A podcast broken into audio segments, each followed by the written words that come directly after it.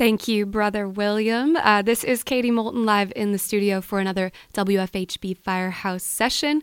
And I'm here with Cary Ann Hearst and Michael Trent, otherwise known as Shovels and Rope. Welcome. Hi, Hello. it's good to be here. And welcome to our, our humble home.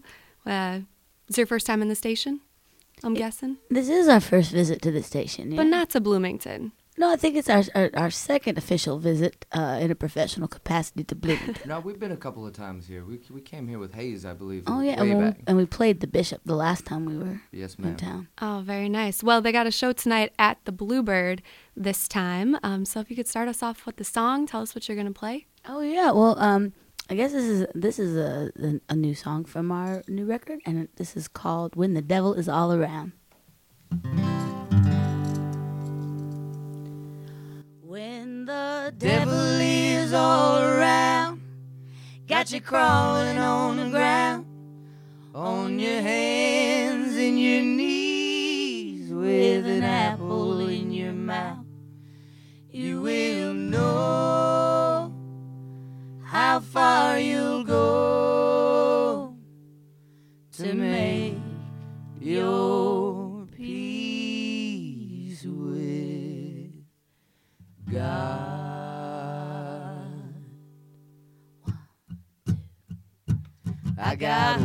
wasted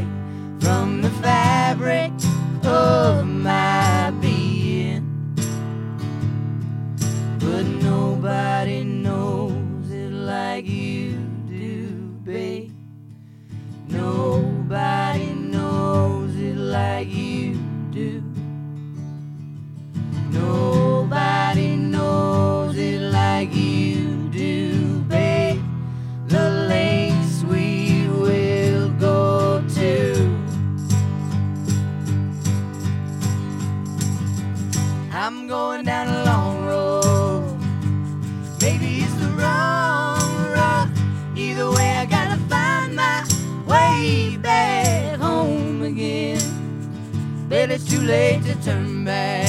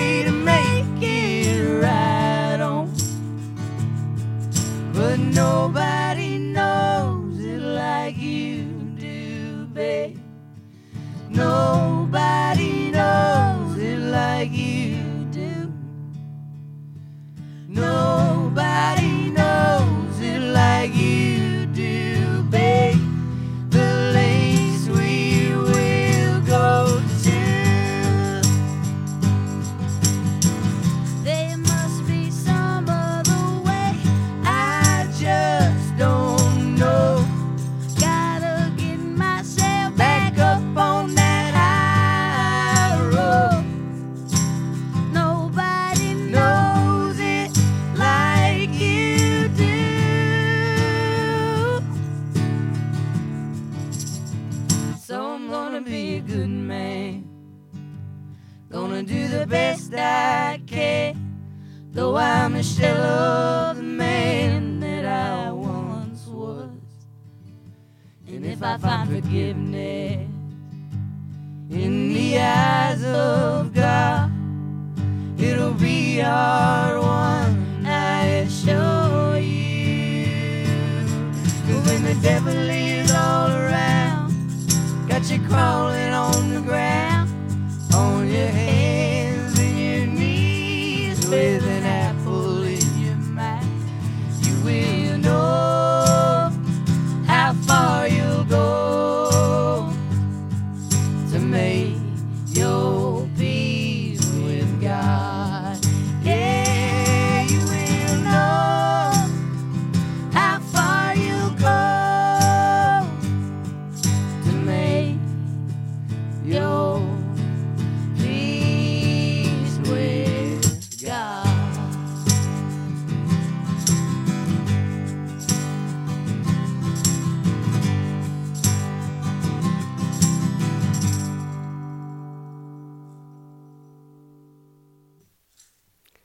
Thank you so much. That was great. That's Shovels and Rope live in the WFHB studios.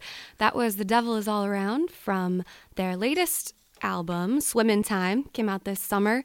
Um, but I guess first I'd like to just go back a little bit um, and talk about how you guys came together as a duo. Um, I think you were both solo, are both solo artists with bands. Um, so just back to the beginnings.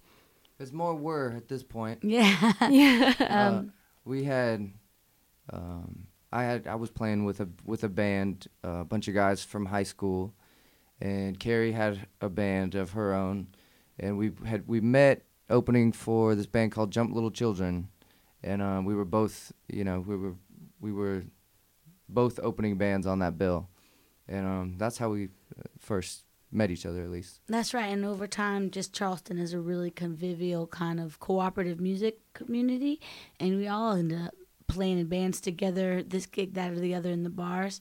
And uh, at, so, at a certain point, after we were already married, we were, you know, playing music in bars. Uh, and then started to travel as a duo, side manning for each other on the weekends, and it just became apparent that we should give ourselves a band name and stop parading around like two separate songwriters uh, pretending to be each other's sidekick, you know. so marriage came first rather than shovels and rope necessarily. Yeah, Oh, yeah. yeah. We had we we didn't plan to be in a band together.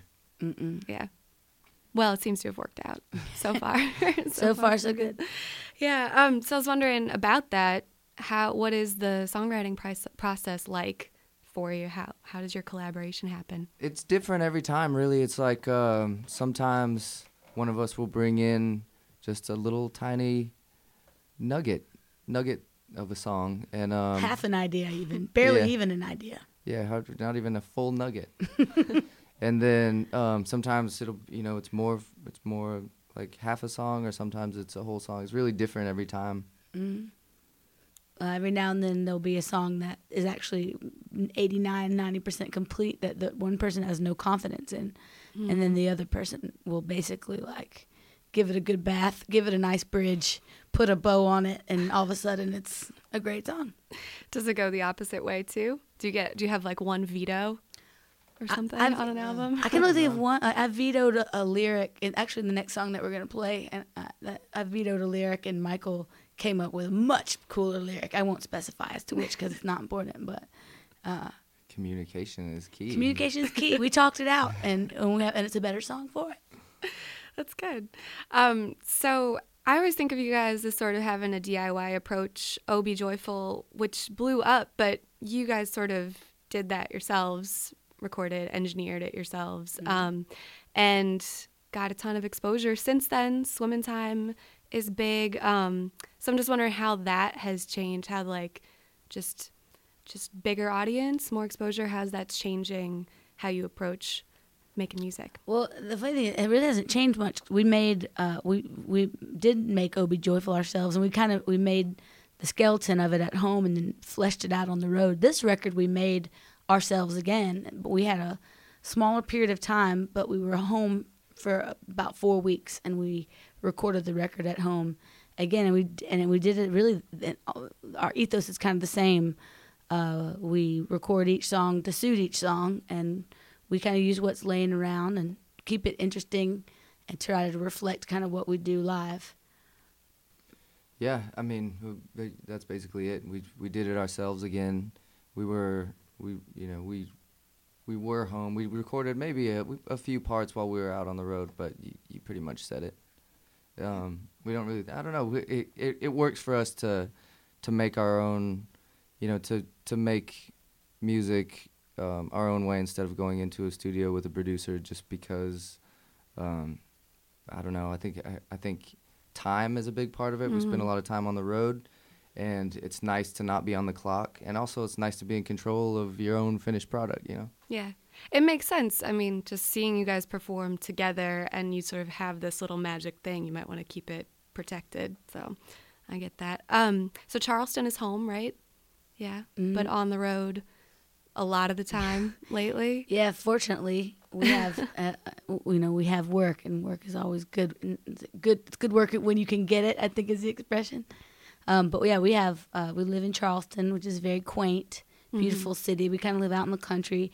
Uh, because we travel so much, we found that uh, the peace and quiet of a rural setting was a good counterbalance to um, the you know to the travel that we do. Yeah.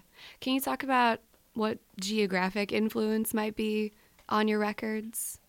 To, when all that traveling. Um, I feel like in uh, on O' Be Joyful there was a little bit more geographical reference. I, on Swimming Time, we were gone all that time, and I think we were thinking about home. Mm. So maybe we were, maybe some way that creeped into the to to the writing. There's a lot of water on the on this record, though. Yeah. yeah. How did that develop? Well, we, you know, we live in in what what they call the Low Country, and it's always flooding, and it's you know, uh, disaster is is imminent, and um, you know, it's just something that crosses our mind quite a bit. Um, you know, there there are a lot of songs about water on the record, and and only one of them really has to do with, uh, you know, global warming. And Only one song. so, so you were consciously thinking. So the other songs don't have to do with uh, global warming, Well, no, I melting mean, ice caps. no, but I do find like maybe it's because we see water every day and we kind of live in, you know, we look at life, you know, for better or worse through this kind of prism of you know what the tide is doing, and and so it just so happened that this record had a, you know, there was a record about the Stono River that's near our home, and then we were thinking about my dad and wrote a song called The Fish Assassin, and we wrote, um, you know, uh, just it, it just kind of kept you know popping up. Uh, and then we didn't to- really realize it until at the at the end when we saw when we had our pile of songs and we, and we said, "Whoa!" You know. Yeah, it's like, well, we can't write new songs now. We got to put make this record. So I guess all the songs are going to be about water. Let's just call it swimming time.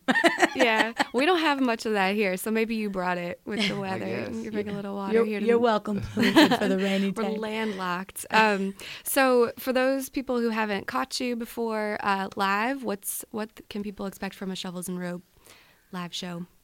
Well, it's definitely, um, you know, uh, we we I try to tell people we are kind of like a two-headed monster. We're like we're like a big octopus with two heads. There's a- as much noise and racket and harmony as can be created by f- four arms, four legs, two heads. It's exciting. It's at moments um, kind of raucous and uh, and wild, and then at moments it's really tender and fragile. And I think that um, th- it's definitely something to see. Um, we're always hanging on for dear life, and so even when things are going wrong, I think it's somewhat entertaining to the audience. but uh, we're well practiced and real greasy from the tour and ready to put on a great show. So I hope uh, we'll have a good one. Yeah, well, I managed to catch you at uh, last year's Austin City Limits Festival, and it was great. Um, but I remember it was a really, really hot day, but I felt like it was even hotter on stage between you guys. You, there's so much chemistry. Um, I just wonder how you sort of how you get Deal in with the sync heat. on stage. Well, it's all we can do to keep our hands off of each other when we're on stage. No, I'm j- absolutely just kidding. It's always funny because we're just communicating. Yeah. you know. And, there could um, be, yeah, we do. I mean, we check in with each other uh, constantly throughout the show, and a lot of it is because a lot of the show is off the cuff, you know, and so it's like eyebrows. Are you gonna uh, Are you gonna go there? You know, we're just try, we're just um, we're just communicating. We're just we're talking about music. Yeah, it's Yeah. kind of like when the when the pitcher is communicating in sign language to the catchers, like which ball to to throw. That's kind of like what we're trying to do up there. It's Yeah. mistaken for romance. We've been married ten thousand years, for Pete's sake. No, that makes a lot of sense. And with as much as you guys are sort of changing roles and stuff song to song. So um so you've been on the road a lot. What do you not leave home without? What keeps you sane? Our dog, It's true. Oh, you bring a dog on tour with you? yeah, he's been with us. He's 6 Mm-hmm. and he's been with us um, since before this. You know, since I guess before the band. Really, Yeah, We um, took him everywhere. He's been he's been on every tour. The day we got him from the pound the pound as a little fur ball, he put we put him in a cardboard box and we went to work that day at the Pour House. And we used to play this gig every Monday on the deck of the Pour House in Charleston. And he sat out there in that cardboard box and we couldn't hardly do our gig for looking in the box to make sure that the puppy was okay because he's like crying and hungry. It's like uh, he's he's been on on stage or on the road with us his whole life and he absolutely keeps us from losing our minds. And i think the crew too at this point i always sometimes argue to leave him home with the in-laws or something and they always protest. Do you think about, you know, having him help out with load in or something, or maybe take up the tambourine or, you know, getting yeah, we've talked about getting a like a backpack uh, situation for him where we, he could pull his weight, but think- really he's just mostly good medicine. yeah he's just mostly something nice to give you a kiss after the end of the day Yeah, that's real good. Well, I think we got time for one more song. If you Oh, do yeah. one more, here's Shovels and Rope. What are you guys gonna do? Well, we're gonna give a shot to uh, Mary Ann and One Eyed Dan. It's a song about a couple people uh, who, I guess, they find romance in, in a diner called the Circus. All right.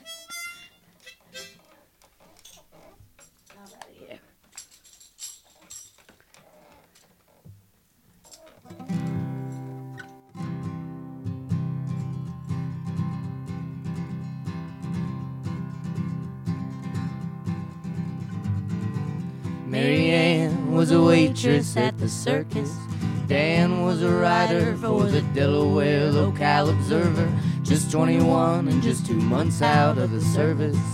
Missing half an eyelid, so he had to wear a patch. That's right.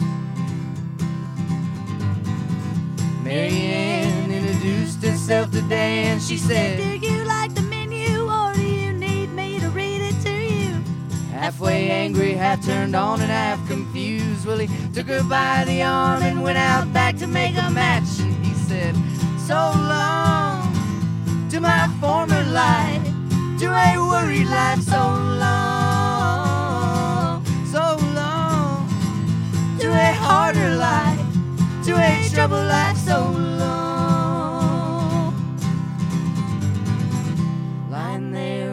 Soft glow of the sunrise, the moon was still awake and all the generators lowly humming. She picked a flower and fastened it on to his bad eye. She said, Come on, let's get married. I think we might get along. And she said, So long to my former life, to a selfish life. So long, so long, So long to a bitter life, to a troubled life. So long.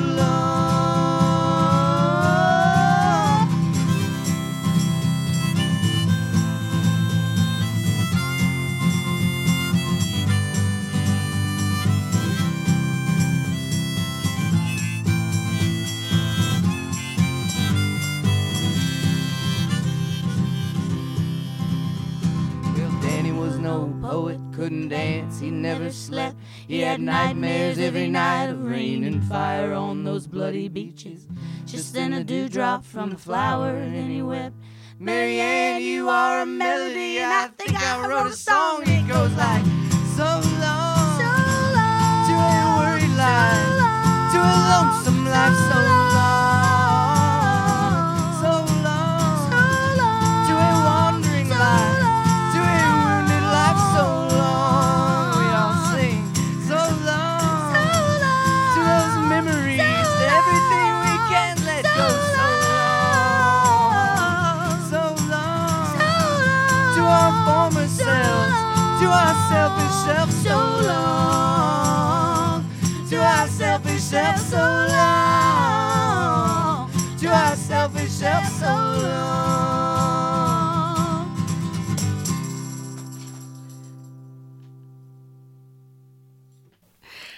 Shovels and Rope live in the WFHB studios. They're playing tonight at the Bluebird. Thank you so much for coming in and, and spending a little time with us today. Oh, we're so happy to get to come and see you. Thank you for having us. Yeah, thanks so much. Thanks. And a big thanks to Jim Lang, Dan Withered, Hilsa, um, our engineers, and also Jim Manion, music director. And thanks to Brother William for letting us break into his show. As you always, this is Katie Moulton with the WFHB Firehouse Sessions. We'll catch you next time.